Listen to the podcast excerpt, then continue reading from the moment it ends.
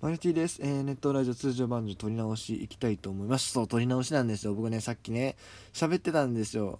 1回。12分結構喋ってたんですよ。あのー、何やらかしたかっていうと最初の方に、まあ、今日何してたかっていう雑談をねダラダラしすぎて後半喋る時間がなくなってでも時間がないのに気づいてなくてきパッて時間を見たら11分58秒やったっていう。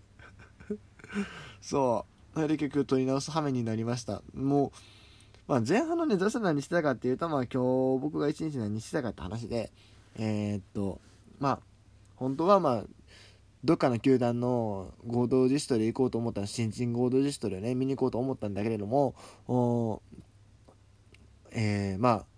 ドラフトの目玉だったね佐々木君とか奥川君のいる球団はやってなくて今日ね今日やってなくて、えー、まあ、埼玉西武とに鎌ヶ谷の、ね、日本ハムも興味はあったんですけどちょっとそっちもやってなくて残ってたのがジャイアンツとベースタスで ちょっと行くに渋ったっていう。それでまあ別のとこ全然関係ない別の施設に行ってましたっていうお話をしてたんですでそれで6分ぐらいしてたんですよ。それが間違いやってんな。うん。大丈夫。ここからはしっかり話します。えー、今から話す話題はですね今日の阪神のビッグニュースですね。まあ全然ビッグじゃないですけど。いやいやまあ本人にとってはすごいビッグ。本人にとってはすごいビッグな話やしすごいこれはめでたい話なんでね。まあ行きましょう。何かっていうとえっ、ー、と2016年ん2017年か。2017年の秋のねドラフトで1位指名されて阪神に入団した馬場康介投手の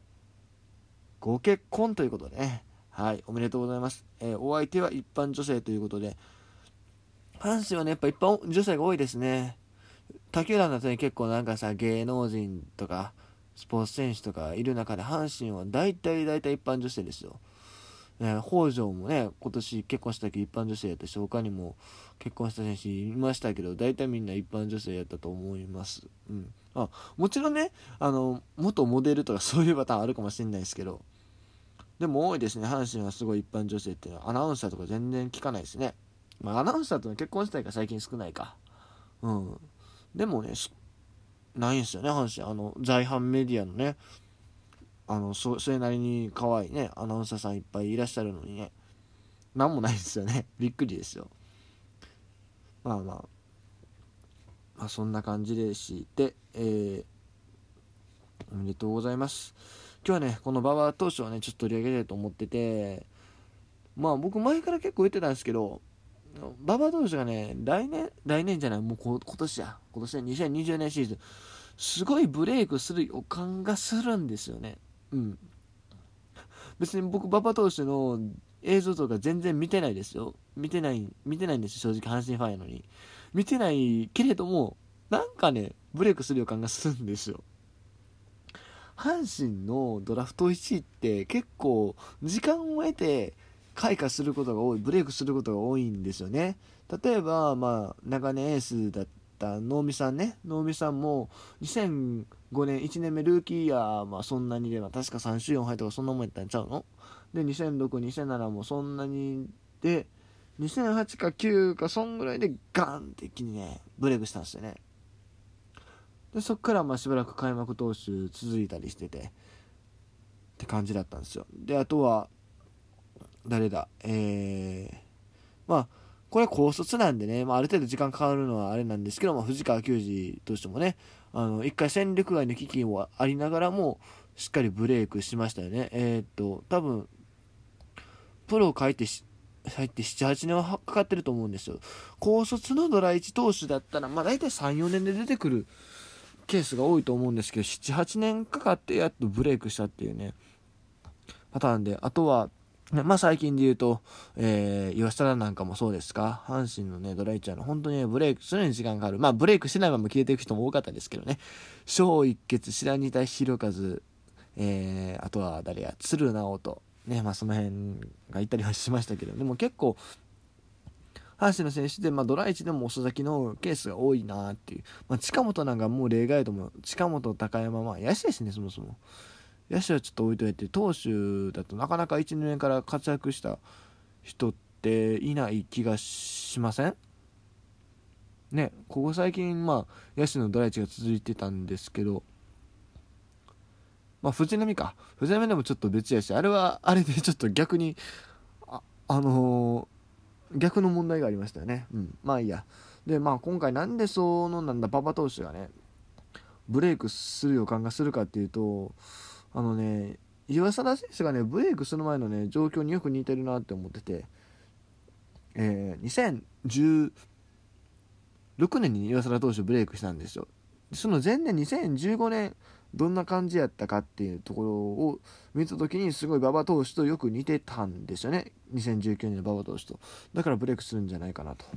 思っててまず成績ですけども、まあ、ファームの成績で比較すると、えー、まあ、今年の馬場投手が、えーと、102.1イニングを投げて防御率が3.17、えー、19試合で5勝7敗の、えー、基本塁打7四死球が31奪三振が88っていう感じだったんですが、えー、ブレイク前年ファームの岩貞投手は防御率が2.8年これはね岩貞投手の良かったんですけども17試合を投げて、えー、とあ投球回が95.2これは横,、えー、横山じゃない。馬場投手の方が多いですね。で、えーと、勝敗が5勝4敗で西武が1、えー、基本塁打は8、えー、四死球が合わせて39の奪三振83なんですよ。もう2人をあの比べた時にすごい似てるんですよね多くの数値で。でさらに言うとまあ当時とねもちろんまあ2015年と2019年ファファームのその投稿立てとかね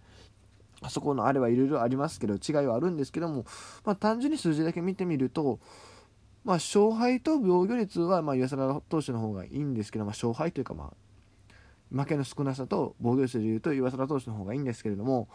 他の数値でいうと、まあ、多くのイニングを投げているにもかかわらず馬場投手の方が、えー、ホームランも、えー、四死球も少ないんですよね。し奪三振も多い。これはねすごい期待できるんじゃないかなと。思うんですね。すごいなんか似てるなと思っててなんかブレイクする兆しみたいなのがあるんじゃないかなって僕はねちょっと感じてます。うん。しほんまに最近ね、だから、大体ね、毎年1人ぐらいね、新しい人がローテに入ってくるんですよ。毎年1人ぐらい。まあ、その1人は、なかなかローテに定着してないんですけどね、毎年毎年。えー、っと、さ、去年、2017年、え2019年シーズンで言うと、まあ、青柳ですか。まあ、高橋遥人は前年割と投げてたんですけど、まあ、青柳はあんま投げてなかったんで、まあ、青柳とか、まあ、まあ、高橋遥人でもいいですよ。うん。まあ、そういう新しいのがいましたし、えー、2018年シーズンでいうと、まあ、小野大輝がね結構投げてましたよね。うん、で2017年シーズンでいうと、えー、秋山が2桁勝利、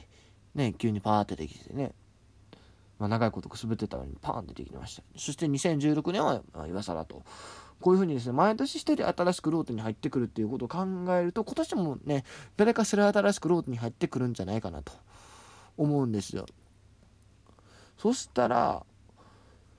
誰やろうって考えた時にやっぱこのね馬場投手ってすごい最有力なんじゃないかなと思います。でさらにさらにこれものすごい縁起がいいなと思ったのはこれ岩貞投手と比べた時に